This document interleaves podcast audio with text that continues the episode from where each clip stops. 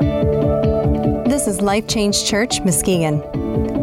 What are you doing while you listen? Driving, mowing the lawn, folding the laundry, multitasking? We're so glad you're here. Subscribe and share this weekly podcast on Spotify, Google Podcasts, on iTunes, or at mylifechangechurch.tv. Join us in person Sunday mornings at 9:30 or 11:30 or catch us on Facebook Live. Here's Pastor Ron Rands.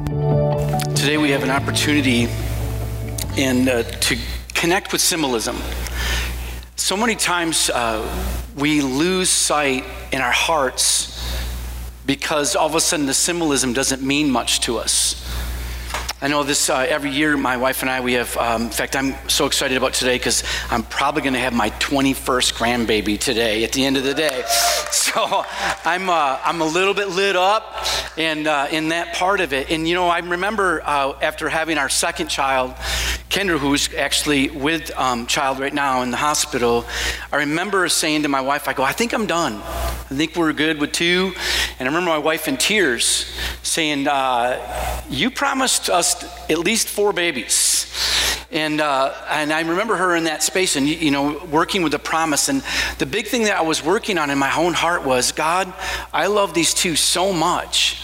How can I have room in my heart for more. I thought I, somehow the, the children would be shorted love because I thought I would have a space where my heart wouldn't be able to engage it. I was really lacking the understanding it's God that increases. Amen? And so it has never been that way.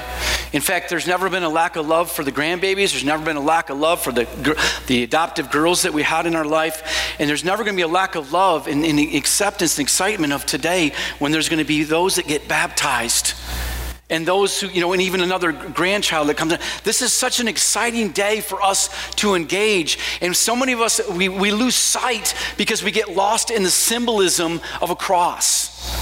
And all of a sudden, the cross seems to mean less to us because maybe we wear it as jewelry, or maybe we see it every single Sunday morning, or maybe we've been around and we've been in this church for 20 some years and we've seen so many people get baptized. And what you don't really understand is that's the message today is really understanding that the boundary of your heart. Where's the boundaries that you put in your life so that the things that, that God and that are so important to us that it, and so important to God and we connect with them? Because, you know, if I went and, and I'm not a hunter, but I know that many of you men are out there are hunters. And if I went and, you know, got on my phone and I showed you this, you know, 13 point, you know, deer that I, you know, I got this last weekend, you that are hunters, I mean, you just get, you'd get lit up. You just get so excited because I had touched your heart with a space of just a picture. And I want you to understand that that's what God wants. We're supposed to be moved inside of our heart. In fact, that was a song that Pastor Jenna, you know, may the Holy Spirit move inside of our hearts. But so many times we're so calloused and we're so we, we're so disengaged because we're so engaged with the things of this world, and we're not engaged with the things that are not of this world. And we wonder why the world doesn't see Jesus in us because we're so involved in their world as they are involved with that world. They don't see the world that we are a part of because we're not connecting to it, we're not sharing it, we're not testifying who He is inside of our hearts. And so that's why we have worship. Worship engages our heart to Him, an audience of one. That's why we have giving. Because giving isn't a place where we're giving to a church and all of a sudden, well, that's, you know, that where, there goes that money. No, it's our heart. God goes, God's looking at this, says, your heart is engaged in this space. These are places that God is moving inside of your heart so that when He speaks to you throughout the week, you know how to hear. You know how to listen. But see, I know this much. If I don't focus on my marriage, my marriage, even though we're together, even though we sleep in the same bed, we can be disengaged and we see many marriages that drift apart, even though they're in the same bedroom, but they're drifting away. That's the same thing I see in God. Many people are drifting away. And The Bible says, in that last days, many will drift away from the Lord. And so today, as we talk about symbolism, this is a lit you know, candle. For the next four weeks, Isaiah 9 6 is going to become alive inside of our hearts, I pray. And what that means is that he shall be called Wonderful Counselor Mighty God, everlasting Father, and Prince of Peace. Each week we'll say, Emmanuel, God is with us. How can a man 600 some years before Jesus was here, all of a sudden his heart was so engaged with Emmanuel that God was with us, even though it was something that was going to happen 600 years later? Well, maybe God's coming is 600 years from now. I doubt it, but maybe it is. But can we be like Isaiah? Can our hearts be so engaged in the space where it's not bent on, you know, where he's coming tomorrow? It's bent on what is he saying today so that his family can be touched. His family can be reached. Is my heart engaged? And can people see Christ living inside of my life? Not just through symbolism, but that you know, the symbolism, what they do is they keep my heart sharp. And God gave us these symbolisms not so that we would be dull through it, but that we'd be sharpened through it. And yet, sometimes the exact opposite, because we identify with the symbolism more than we do with the heart that God gave it for us. I want you to, um, James chapter 4, verse 7. You say, Pastor, how do you do that? we're going to be talking about in five things today, five boundaries. And by the way, the whole word, the word of God is full of spaces of commandments and, and full of spaces of boundaries and insights for your marriage, for your children, for when it comes down to your workplace. How, I mean, for some of you that are entrepreneurs, let me tell you something. God's word is full of how to work and have the right attitude and culture. You know, we say we've got to have culture in our workplace. The word of God is full of it. The truths of what God wants. Inside a staff, inside of all of it. I mean, all the truth that you ever could imagine that you would ever need is found in the Word of God. But yet, so many times people will read it and not get a thing out of it because their heart isn't ready. In fact, we're going to have one of the boundaries is when you're reading the Word, are you even open to it? Or are we so callous to that space that it just we can just go right over it and it doesn't even change us?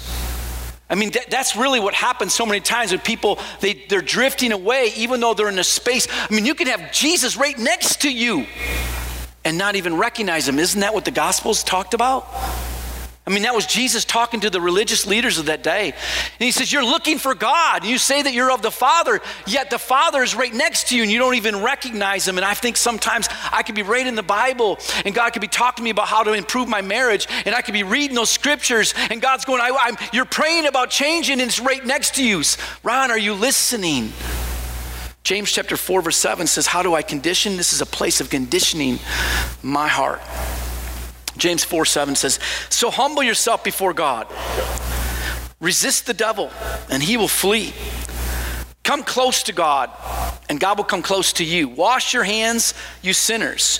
Purify your hearts, for your loyalty is divided between God and the world. Let there be tears for what you have done. Let there be sorrow and deep grief. Let there be sadness instead of laughter and gloom instead of joy. Humble yourselves before the Lord, and he will lift you up in honor. Father, help us to capture truth today. Holy Spirit, I pray that you would awaken all of us. And every one of us are in different, Lord, uh, different little scenarios and spaces of time, but we're all caught up in this world. And Father, this world has appetites, this world has um, distractions, this world has attractions. And yet, Father, Lord, there, there you are, sending Jesus, not of this world, to come and help us recognize that there's a space, there's an understanding that, that's not of this world. It's a family, it's heaven. And that you've prepared that place for us when our hearts, Father, yield to you. God with us. May truth come inside of this service, those watching it, God, those present with us. Be Emmanuel to us today, Lord, in Jesus' name. Uh, God's people said, Number one, we're going to kind of go through this. And again, this is by no means entirety of truth, of boundaries. All right? Number one, God's kids are destroyed for lack of knowledge. One of the first things that I had learned when I got saved, and I want you to know that I was brought up in a church. I went to a Christian school, parochial school, and I didn't know Jesus from the man on the moon. And just because I go to a Christian school doesn't dub me a Christian. Just because you go to church here doesn't make you, uh, you know, Jesus, you know, a, saved. You could be a, a, full member of the body of Christ in this church for 20. Isn't, salvation isn't about church attendance. It's not a space of how many scriptures that you can quote. It's a personal relationship with Jesus Himself in a space of going, God, I, I need you. In fact, we just read it. It says, you know, to understand that you're a sinner. What does a sinner mean? Is I need the cross in my life. If you don't have a place in your relationship when you pray, you don't even have need of the cross, then you're misunderstanding the whole kingdom. Every one of us need the cross. Amen. In Hosea 4 6, it says, My people are being destroyed because they don't know me. There are people out there that are, that are misunderstanding, they're, that are lost in the space of, of their relationship with God because they just don't know Him. They have a form, the Bible says there's a form of religion. That's what I had for 23 years of my life. I had a form of religion. I knew how to go to church on Wednesday. I knew how to even repeat some of the catechism that I was brought up with. I knew, you know what? I, I knew the psalters that, you know what, go and, you know, deep in singing and then go over there and smoke a cigarette when you get out of church. I knew all about that, but what I didn't know is Jesus Christ. And one day when that crashed, my boat, my, my boat crashed, my ski boat, which I thought was my future, being a professional water skier, and my fiance and me crashed into that bridge. All of a sudden, everything that I knew came crashing down. And I thought that I was, you know what, my life had ended. In fact, I probably should have died that day. But God had a different plan for my life. He loved me. For God so loved me he so loves you. And God works endlessly trying to bring children of this world to be children of God. He works tirelessly through it. And he's trying to work through all of your strategies and all of your attractions and all of your scenarios. God worked in the crazy thing that was called my idol, which was a Mastercraft ski boat. That was my idol. Spend every minute with that idol, and I could, you know what? Fulfill my destiny, be a professional water skier. And yet I knew inside of me something was lacking, something was missing. And that day where God pulled me out right after that crash, and I went into, found myself into a different church in a different environment, things I had never been before. And all of a sudden I had a pull that was going on on the inside of me. If you want to know me, seek me. And that seeker that was inside of me was God Himself wanting to reveal who He is, His love. And up in that balcony, that church that sat 1,200 people, I pulled my fiance, Brenda. We went down to that altar and we met Jesus, Emmanuel. And God became with me in that moment. I had sought God up until that time. I had misunderstood. I lacked the knowledge that it wasn't about having some religious organization, it wasn't about some religious affiliation. It was about having a personal relationship with Jesus himself. And today, many are going to be getting baptized. And not only have they made that personal relationship with him, they're basically going to say, you know what? I want my old life, which means everything that I've tried to make of it, I'm going to bury that in that tank and I'm going to come up in newness of life. Number two, boundary number two. So first is let's we need to have a relationship with God ongoing. Is your personal relationship growing? stirring for more of God? I know mine is. Number two, treating those we have covenant with poorly. Some people I know that uh, accept Jesus Christ as the Lord and Savior, and, and, and they're married and they treat their wives terribly. That's not the Word of God. That's not following God's plan. In fact, 1 Peter 3 7 says this In the same way, you husbands must give honor to your wife Treat your wife with understanding as you live together. She may be weaker than you are in some ways, but she is your equal partner in God's gift of new life. Treat her as you should, so your prayers will not be hindered. So God is saying that even as even in our marriage, the boundaries, which means we need to prioritize God first, but then there's boundaries and priorities after that. So the second priority that I have is my wonderful bride, Brenda. Don't try to get in the way of that because it will not be pleasant. I adore her and love her. And I will continually keep that life and that marriage alive intentionally because that's not only what I have a love for her, but that's what God's word tells me to do. That's not what the world does today. Their affection's everywhere else. But God's word says first him, second is my marriage, third is going to be my children and my grandchildren, and fourth is God's family. In fact, right here it says in Galatians 6 those who live only to satisfy their own sinful nature will harvest decay and death from their sinful nature, but those who live to please the Spirit will harvest everlasting life from the Spirit. So let's not just get tired of doing what is good. At just the right time, we'll reap a harvest of blessing if we don't give up. Therefore, whenever we have opportunity, we should do good to everyone. So, as a Christian, you're supposed to be out doing. Well, we got two people that are listening this morning. We should be out doing good. That doesn't mean if my boss treats me terribly that I don't do well. I'm not going to do it. My boss is a jerk. I'm not doing anything. I, you know what? When he gets it right, God says I'm supposed to be out doing good. Good to everyone. But watch that. That's not what the only passage says right here. All right? Especially to those in the family of faith. So I should be out doing good to those outside these church walls. Everyone. There's never a question. God says I should always be doing good. That means that all of you guys that had road rage, not good. Okay? Or gals, met a lot of you too. All right, so guys and gals, all of you that are struggling with, you know what, with the, the gas prices of the day, get over it because it's gonna wreck your good day. All of you that are going to struggle with, well, I'm not a morning person, turn into one because God wants to do something good in the morning. All of you that aren't evening people, well, turn over it because God wants to do something good in the evening. It's not about you. God said, do good. And then it says, do specially good to God's kids. So you shouldn't, I mean, you get here this morning and all of a sudden you're connecting with God's family, you should be so excited about shaking their hands or connecting with them. Like I met with my sister who lost her brother this week, and you see her in tears. We should not, we should be dropping everything that we're doing and go over there and see what our, you know what, our the daughter of Christ is going through so that we can be out doing good. Maybe you probably won't. I mean, if I see somebody crying in Meijers, probably not going to stop it unless the Lord tells me to.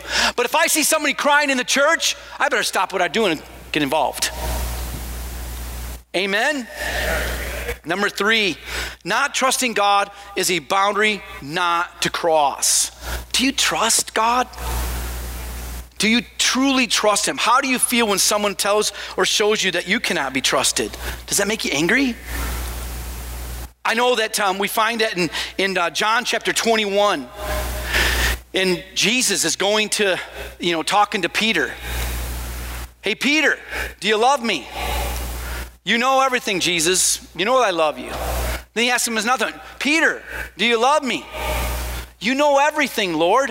Why do you, you know, basically, why are you asking this question? Then he asks him a third time, and Peter is broke. Guess why Jesus did it the third time? Because of his heart. What does it take? Does it take God speaking to you three times? Probably for me, it's 33 times to get to my heart because everything comes in the filter of my head. And you know, I'm busy. My head's busy with things. My head's busy with, oh my goodness, it's snowing outside, and you know, what is the parking lot going to be? Oh my goodness, my, my daughter's in the hospital right now. Okay, I got to take care of baby Zoe. Hey, where's my wife says, make sure that Richard has outside of the elders' prayer time and make sure she's involved with, first, he's in charge of first touch. My mind can be so busy with everything. There's baptism. Make sure that we don't forget to dismiss them. Well, they don't even put me in charge that many because I forgot all the time. So now they got somebody else doing it. Thank God. the point of it is, is that all of that, my mind can be so busy, and yet I'm right here with Emmanuel. And I'm missing the moment. And I know that a lot of you are just like me. Heaven help you. All right, so you get distracted and you have so many distractions. And God's got to sit there and work that. I know what that's like when we had a, a Thanksgiving dinner and I'm trying to create a space so that my kids can still see this is about Him. So I do a Bible drill. Is that the only people get to eat the food is if they can know the Bible? Guess what? You know what was so funny? I did this Bible drill and you're trying to find this scripture the first. Guess who runs? The patriarch, my mother in law. Nails that thing. First person that won it. I go, look at the patriarch. You know, and the point of it is, is, is, is what a time for us to realize that, you know, someone who's been in the Word of God for 60 years can find that passage. And yet it still means everything to read a passage on Thanksgiving. James 1 6 says, When you ask him, Ask who? God. Be sure that your faith is in God alone. Do not waver, for a person with divided loyalty is as unsettled as a wave of the sea that is blown and tossed by the wind. Such people should not expect to receive anything from the Lord. Their loyalty is divided between God and the world, and they are unstable in everything they do. I'll never forget, it was years ago when we started this church. We had just began to do this work. We were in a school, and the school system was trying to literally keep us from having a church gathering. And then at the same time, I was trying to get an office space, and the office space was trying to tell us that they didn't have space for us to rent to. And then a business that I was involved with was, uh, you know, it was an actual uh, kitchen company. And all of a sudden they went over there and embezzled everything and shut me right out of the picture. So here's this $40,000 worth of income immediately gone. And I have seven children I'm leaving Grand Haven with to come up here and start a church with. Nothing could have gone. I mean, every seemed like every door was shutting. Everything was just becoming, you know, just disarray and distracted. And I remember driving down Duck Lake Road. I just purchased some property to build a house on, and I was ready to close the thing and said, "We're not going to be able to do this." I said, I remember praying. I said, God, in my car, I said, God, where are you? I don't even know how I'm going to provide for my family. And I'll never forget the voice that God said. He says, Yeah, you've taken yourself and you've gotten yourself this far. I can see why you're worried. I said, I'm sorry, Lord. I trust you. You have blessed me in my finances. You have blessed me with calling me. You have blessed me in my marriage. You have blessed me with the children. You have healed me. You have healed my kids. You have done more. I'm so sorry for my heart getting divided, thinking that all of a sudden my circumstances that seem to be imploding, that I began to tr- distrust you. It's like I measured how big God was by how big my problems were. And don't tell me you don't do that because some of you, if you get the flu, you don't worry about that. You pop a couple pills, pray Jesus' name, everything's over. But what if you got diagnosed with cancer? Where's the pill of faith there? See, what, I mean, it, does cancer any harder to heal than a flu for God? No. But really, in the measure of, of your mind and your thoughts, we get divided, don't we? Number four, boundary four is self motivation. Our motivations are driven so that our life will be improved more than Christ's life will be expressed. I want my living conditions to be better. I want my marriage to be better. I want my children to be better. And we're so motivated and we work so tirelessly on all of those spaces instead of just, God, you first. James 4 3 says, and, when, and even when you ask, you don't get it because you, your motives are all wrong. You want only what you will give in pleasure. Recently, I had this uh, lady talk to me about auto insurance, and uh, she was just, it's a sales pitch. She wanted to know all my information, and, and I, just, I just felt led. Normally, I just kind of click, I'm not interested, but something led me to have this conversation. So I'm listening to her spiel, and she's taking down all my information. And then she goes, You married? I said, I am so happily married. She goes, What's your secret? I said, Well, it's a couplefold. One is Jesus. And number two is, I don't look for my wife to change, I look where I need to change. She says, That's really good. Can I work with that? Can I walk with that? I says, Absolutely. She had been just newly married. The whole reason it wasn't about because I didn't get insurance through her.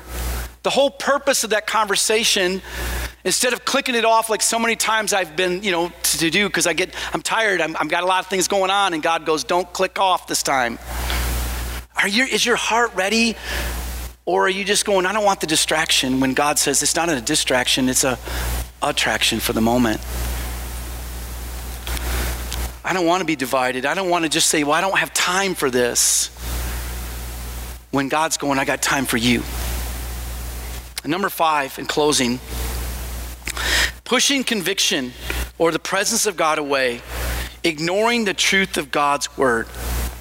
You know, I, um, I, think one of the biggest distractions that people in the church um, have toward the world, I think one of the reasons why the churches aren't so filled with people is because the way we express our, our walk with God.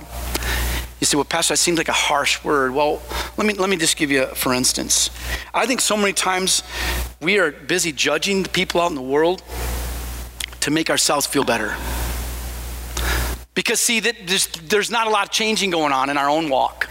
And yet, if I'm connected with perfect, God's perfect, we could all agree that God is perfect, but can you all agree that you're not? So, if I'm with Emmanuel and imperfect connects with perfect, I'm not going to be pointing my finger at you, what you need to change in. I'm so messed up, I'm looking at myself. And I'm realizing, God, thank you for what you've done in my marriage, but there's so far to go. Thank you, God, for what you've done with, when it comes down to being a pastor, but I got so far to go. Thank you for what you've done for me leading my staff, but I have so far. Every single moment, every single space that I invite God in, I'm convicted to progress. To do it unto Him and even better unto Him. Because I know that I'm getting in the presence of perfect. And every time I get in the presence of perfect, which is Emmanuel, he doesn't make me feel shame or guilt or condemn, condemnation. He says, Ron, let's take this journey together. Let's do this. Let's make your marriage something the world wants. Let's make your, you know what, you and your children, let's make that something that the world wants. And when they listen to you talk, they're not going to hear you talk about how smart you are, because we all agree you're not. They're going to realize how much love you have for me, and that love is changing you. How does that work? It's through His Word. If we claim we have no sin, now what is sin? I know it's a big world, word out there. Sin means I'm going to do it my way, and obedience means I'm going to do it God's way. That's all it means. I'm going to do it my way. We are only fooling ourselves and not living the truth. But if we confess our sins, confess, God, I'm sorry for doing it my way. He is faithful and just to forgive us of our sins and to cleanse us from all wickedness. If we claim, now this is one of the verses that we don't really get into, the last part, at verse 10. If we claim we have not sinned, we are calling God a liar and showing that his word has no place in our heart. So, full circle, full circle the importance of, of God's presence is that His truth will get into your hearts. That's the point, because He is the way, the truth, and the life. And so every time that you read the Bible or get into it, is it come into a space where it is, is it getting into your heart? Or are you looking for those around you and how bad they are and how good you are? I don't spend time looking at what other people are doing wrong. I'm, I'm so messed up myself. I realize that, God, I want to be what you want me to be broken, contrite, live in a space of, I pray that they can see when my kids go, Dad, you changed so much. I don't get intimidated by that because I'm not trying to prove I had it together because I don't. I'm trying to prove that God is doing a new work in my life, even though here I am close to 60 years old and He's still making it new. He's still making it new. At 23 years, so here we are almost 37 years later, I'm still lit up for Jesus because it's newness of life. Those who are getting baptized, they're lit up with Jesus because it's newness of life. Let's not drift away from the space of Emmanuel. God is with us. Would you please bow your heads, close your eyes? Father, I thank you for who you are. I thank you that you sent your son to be God with us to show us who you are, to show us that you love the world. You didn't come here to condemn the world, to judge the world. You came here to save the world. And Lord, I pray that all of us myself included. As Paul said, he goes, chief of sinners. Lord, in my life, I am not a man without sin. I'm not a man that is not in a space of disobedience. But God, I pray that my life would reflect more and more of who you are, not so that I could feel good about myself, but God, that the world might see who you are and not see Ron alive and moving on this world. That they would see Jesus inside of my life, that I could be a reflection. And Lord, at, whomever, whoever is out in the audience or those even watching, God, I pray that truth, who you are, would have space inside their heart. Whether through symbolism, whether it be in reading of scripture, whether it be in prayer or worship, whatever it might be. May the space of your truth get inside of them. Awaken us, God, to who you are, that it might be personal, not just for someone next to us, but for every one of us here that your love is personal. May it engage every one of us to different degrees in Jesus' name. And all God's people said, let's stand up and let's worship our daddy.